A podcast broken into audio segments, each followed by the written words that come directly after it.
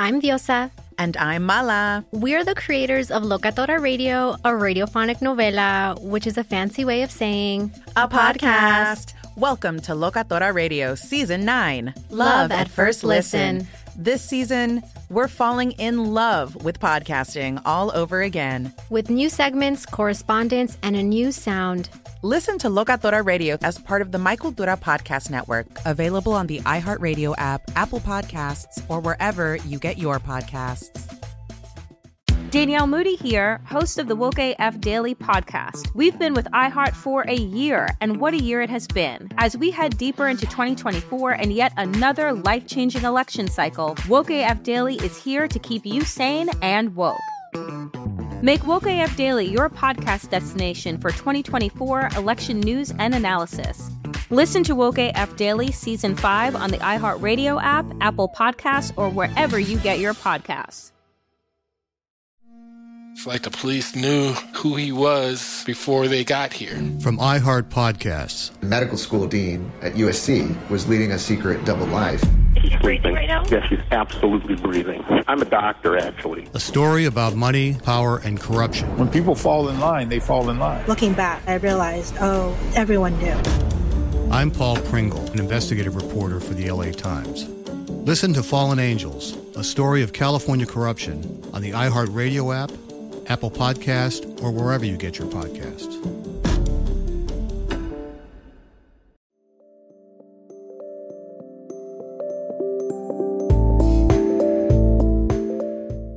I'm Dani Shapiro, and this is The Way We Live Now.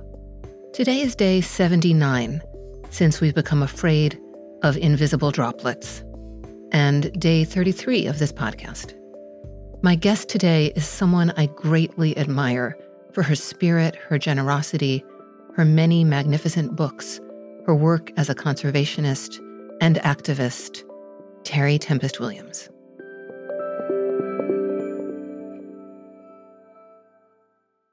Terry, thank you so much for talking with me about the way we live now.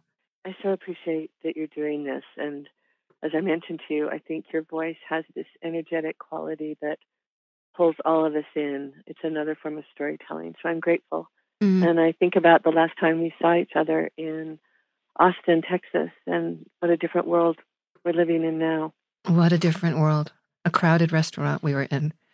Exactly. Tell me where you are right now in as much detail as you can. I am sitting on our porch in Castle Valley, Utah, which is a small desert hamlet of maybe 300 people.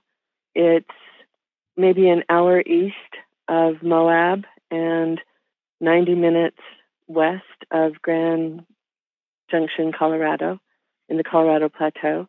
I'm staring right now at Round Mountain, which is a extinct volcanic plug. It looks like a, a igneous breast, and behind uh, Round Mountain are the La Sals, still snow covered, but aspen are greening out right now, 12,000 feet. Um, to my left, which is east, I'm looking at Castleton Tower, a 400 foot sandstone, Wingate sandstone monolith that actually has a pulse, Dani, that mm. I feel every day. It's what Native people have always known, and we've intuited here. Um, and next to Castleton Tower is a sandstone formation called the Priest and Nuns. The sky is blue, sort of a lavender cerulean blue, with a boiling up of cumulus clouds in the south over the La Sals. I suspect it may rain this afternoon. As I told you earlier, this past week we've had huge winds, which is why we have sandstone arches you know, in this part of the world. Um, so we've been without internet or phone for about four days. So I'm glad that the breezes have calmed down. Um, closest to me, I'm looking at rabbit brush swaying. It's kind of a, a silver blue color, feathery. Um, and of course, sage, which I can smell on the breeze, with a pink, it's called a Palmer's penstemon, staring at me, pollinated by hummingbirds and black carpenter bees. I'm looking at prickly pear and an open sacred datura, um, which Brooke and I will put our chairs there tonight and watch this blossom unfurl. It is the stuff of hallucinations and dreams. And um, just before you called, I we had a new bird I had not seen here yet. Um, it's a black chin sparrow we identified. Um, ravens, mourning doves, meadowlarks, uh, western bluebirds. It's just such an alive, beautiful place. And north, um, to my back, is the Colorado River running red. And to the west, where the setting sun sinks into the landscape called Porcupine Rim. So it's we're in a salt dome valley that collapsed and surrounded, framed by these red rock cliffs, the river, and the La Sal Mountains. I think, Terry, that may be my favorite description in all of my asking people to describe their surroundings. It brought tears to my eyes, and I think it's I think it's because of the profound and loving attention to detail, of course, that informs the way that you see the world and the uh, reverence for it. You know, Dani, I have been here since March 11th. I have, what, going on 12 weeks. The only humans I've seen are Brooke, my husband, and my brother Hank, who gratefully survived the COVID 19 um, he was sick for six weeks mm. in March, and he came on April 6th. Uh, we went into quarantine together, and he just left last week. That's it. And I cannot tell you how full I am. You know, yesterday we had this encounter with this five foot um, bull snake that we found, mm. you know, sleep. It just slithered underneath the house. Oof. And they look like rattlesnakes by design and intention, but they don't have the diamond head or the rattles um, I found out that I couldn't believe this. They will take, eat, um, prey upon close to maybe over a thousand deer mice um, a season. And we have never seen so many bull snakes. Um, you know, last night we were watching this western tanager. We've got these incredible colored lizards.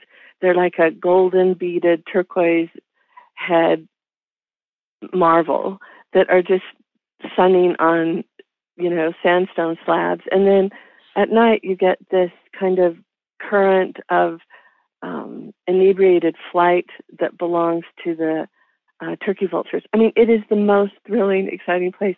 My father, whom I miss dearly, we've not seen each other since February, just said, Terry, I cannot believe you're taking it to this extreme. And I went, Dad, we're supposed to be home. mm-hmm. So it's a gift to be home. And that's sort of the the paradox, isn't it, of each day this gratitude and grief that we're holding, knowing of the suffering.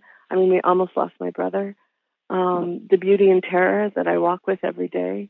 It's it's these waves I feel. Yeah. Do you? Absolutely. Um, in fact, I read something that you uh, tweeted. Um, you've been tweeting these amazing photographs that have made me very happy about uh, Grizzly Mama 399 um, and her cubs, her four cubs. Oh. And you've been sharing photographs on Twitter. And you wrote this, and I, I wrote it down because it just felt so true about these times. And I think it was as a result of seeing, you know, the stunning front page of the New York Times uh, with the staggering list of names of those who have been lost to COVID 19. And you wrote, Today feels like a reckoning and an awakening. So many deaths in this time of COVID 19. The climate of unknowing creates daily waves of beauty and terror, grief and gratitude. And then I see these dear sweet cubs of Grizzly Mama 399, the joy, the resiliency out of darkness we emerge. And, you know, I think that that is that sort of slippery feeling that I've been feeling is the porousness, the moving between beauty and terror, the moving between grief and gratitude, almost as if they're inseparable. They're all happening all at once during this time, combined with the fact that there's this slowdown that so many of us are experiencing. I wanted to ask you did you, in everything that you just described to me, you've always seen the natural world very deeply, but do you feel like you're seeing it more deeply during this time? I'm here. Yeah. You know, I have not experienced a spring in the desert for a very long time because I've been teaching, you know, in Cambridge at the Divinity School and before that at Dartmouth. And so I I just feel like I've come alive. It's this daily unfurling that I am in just absolute awe of. That's where I dwell. That's where my peace lives. That's where I feel most deeply um, content, rooted, and inspired by. And you know, we lived in Jackson Hole for uh, for quite a while, and our family migrates there every year. 399 has been part of all of our lives for 24 years. She was born in 1996. Mm. And, you know, no one thought she would emerge this year. You know, it was a big winter.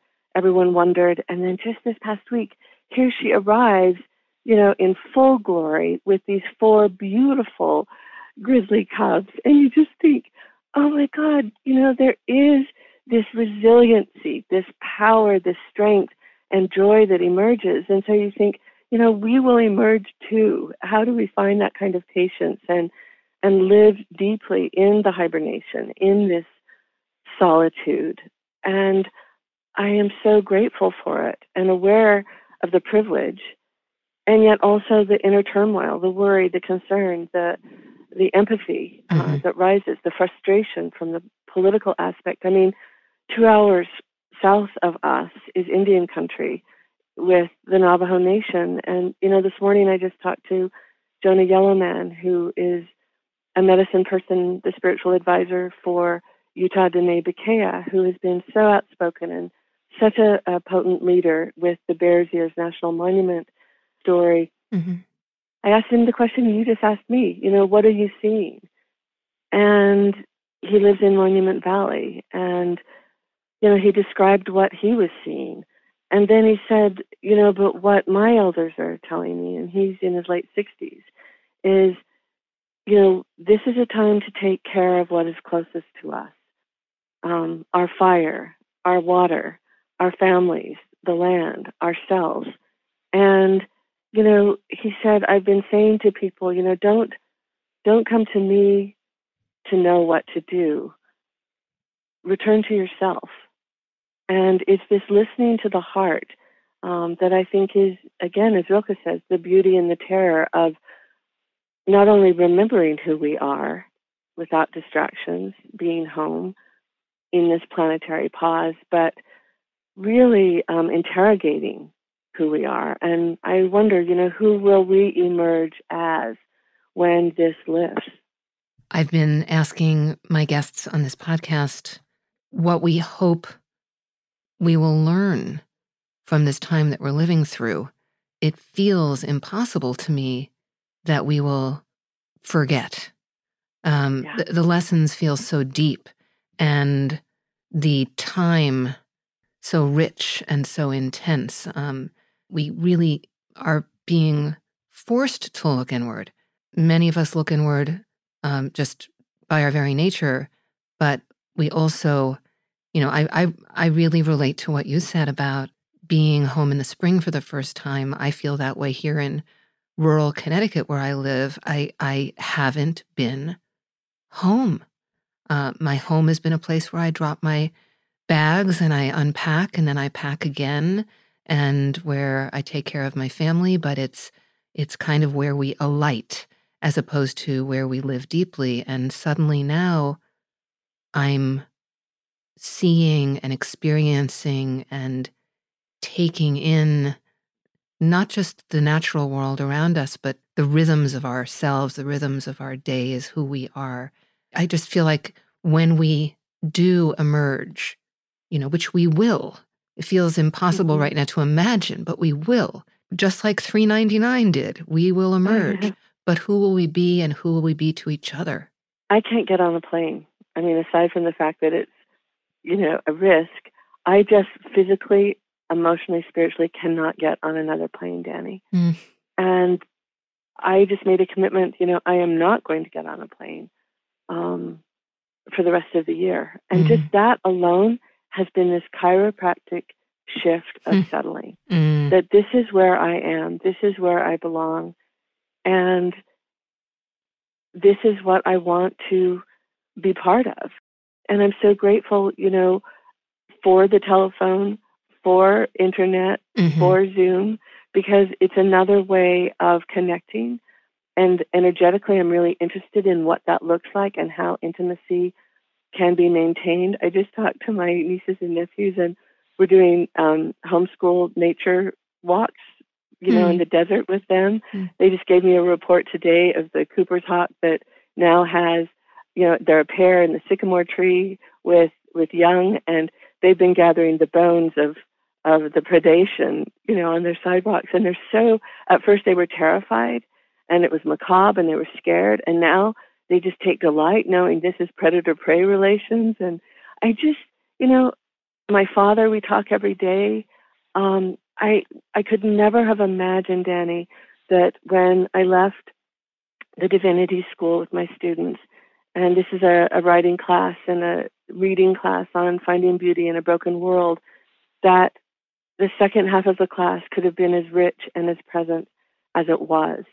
Um, and we learned so much together. And there was in our last class this moment where I just, you know, took my screen outside and just focused it on Castleton Tower, and we just listened to bird song.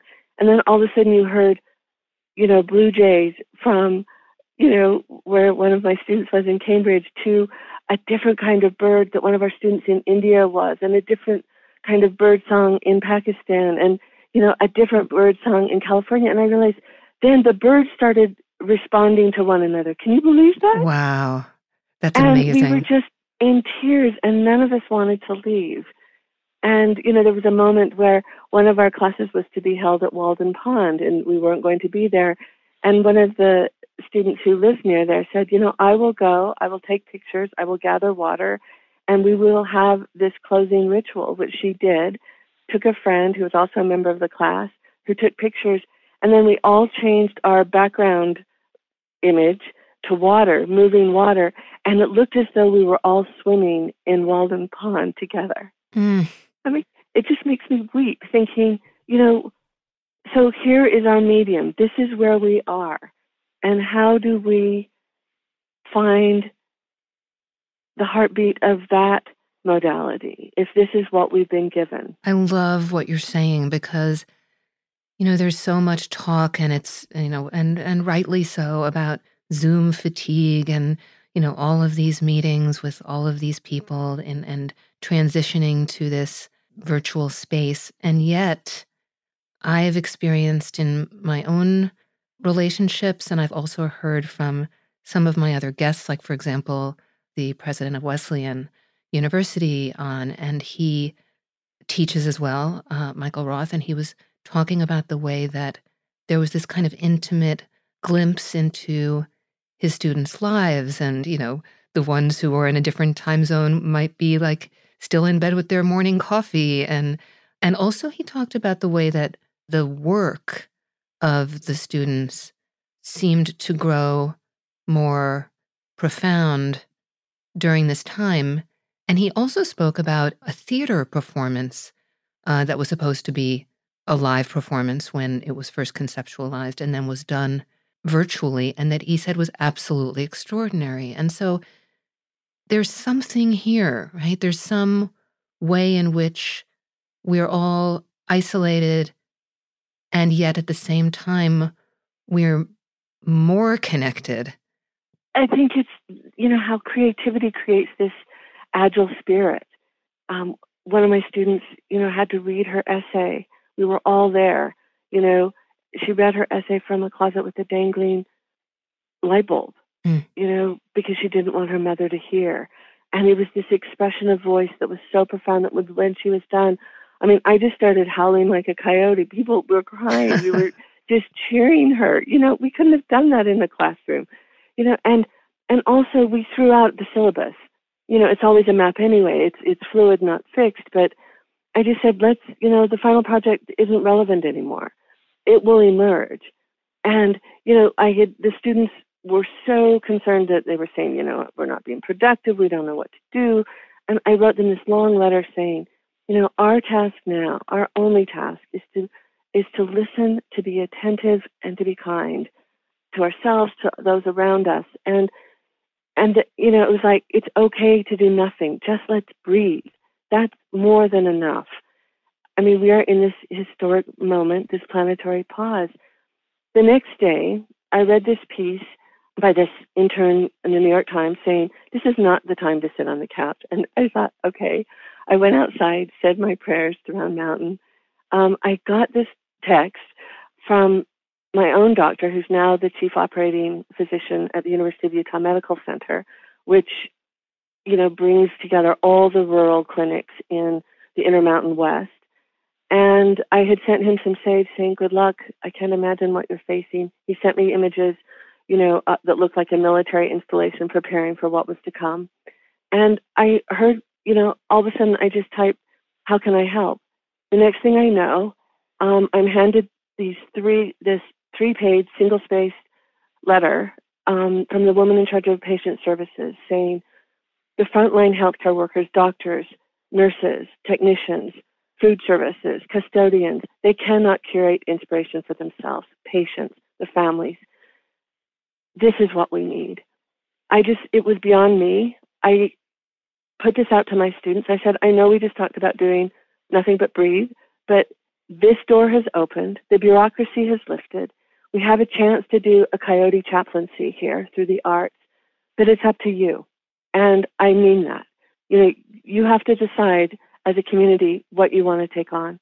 In two days, they had organized themselves, had identified their gifts, had a liaison from the, from the class to the hospital, and in two days they had created a five week coyote chaplaincy with poems, with essays, with photographs, with letter writing, with telephone calls if necessary, um, playlists, original videos, rock videos, um, the reading of sacred texts. I was in tears. Mm. I did nothing but create an open space. Mm-hmm. And in the last two months, they created, I think together, we all created 51 offerings. It changed me. I think it changed all of the class. And that never could have happened if we had not thrown out the curriculum, if the students hadn't said yes and organize themselves to serve. It's extraordinary, Terry. I usually end these conversations asking what's bringing you hope, but we've been talking about hope for this entire time. We've been talking about hope and resiliency and lessons learned. And um, this is such a beautiful conversation. And I'm just so grateful to you for everything that you are and for taking the time to talk with me today. Your voice takes us to the depths.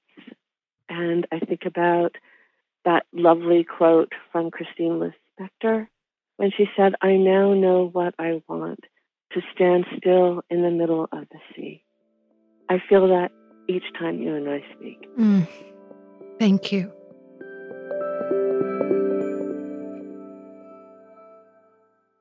Thanks for listening to The Way We Live Now. Tell us the way you're living now. We want to hear. Call us on, you might want to get a pen for this, 909 713 8995. That's 909 713 8995. And record your story, and we might just use it on the pod. Also, you can join our Facebook group at facebook.com slash groups slash the way we live now pod. We are creating a community here and we would love for you to join us. You can find me on Instagram at Danny Ryder. The Way We Live Now is a production of iHeartRadio. It's produced by Lowell Brillante. Beth Ann Macaluso is executive producer. Special thanks to Tristan McNeil and Tyler Klang. For more podcasts from iHeartRadio, visit the iHeartRadio app, Apple Podcasts, or wherever you get your podcasts. I'm Diosa. And I'm Mala. We are the creators of Locatora Radio, a radiophonic novela, which is a fancy way of saying a, a podcast. podcast. Welcome to Locatora Radio, Season 9. Love at First Listen. We're older, we're wiser, and we're podcasting through a new decade of our lives. This season, we're falling in love with podcasting all over again. And getting to the heart of our stories. We're going places we've never gone before, and we're bringing you along with us. With new segments, correspondence, and a brand new sound. Season 9 is kicking off with an intimate interview with Grammy Award winning singer songwriter Natalia Lafourcade. What's giving you hope right now? Well, when I see what music does to people, it gives me a lot of hope. If you liked Locatora before, you're going to love season nine. Subscribe to our show and you'll see why Locatora is your prima's favorite podcast. Listen to Locatora Radio as part of the My Cultura Podcast Network, available on the iHeartRadio app, Apple Podcasts, or wherever you get your podcasts. Danielle Moody here, host of the Woke AF Daily podcast. We've been with iHeart for a year, and what a year it has been. As we head deeper into 2024 and yet another life changing election cycle, Woke AF Daily is here to keep you sane and woke. Make Woke AF Daily your podcast destination for 2024 election news and analysis. Listen to Woke AF Daily Season 5 on the iHeartRadio app, Apple Podcasts, or wherever you get your podcasts. It's like the police knew who he was before they got here. From iHeart Podcasts. The medical school dean at USC was leading a secret double life.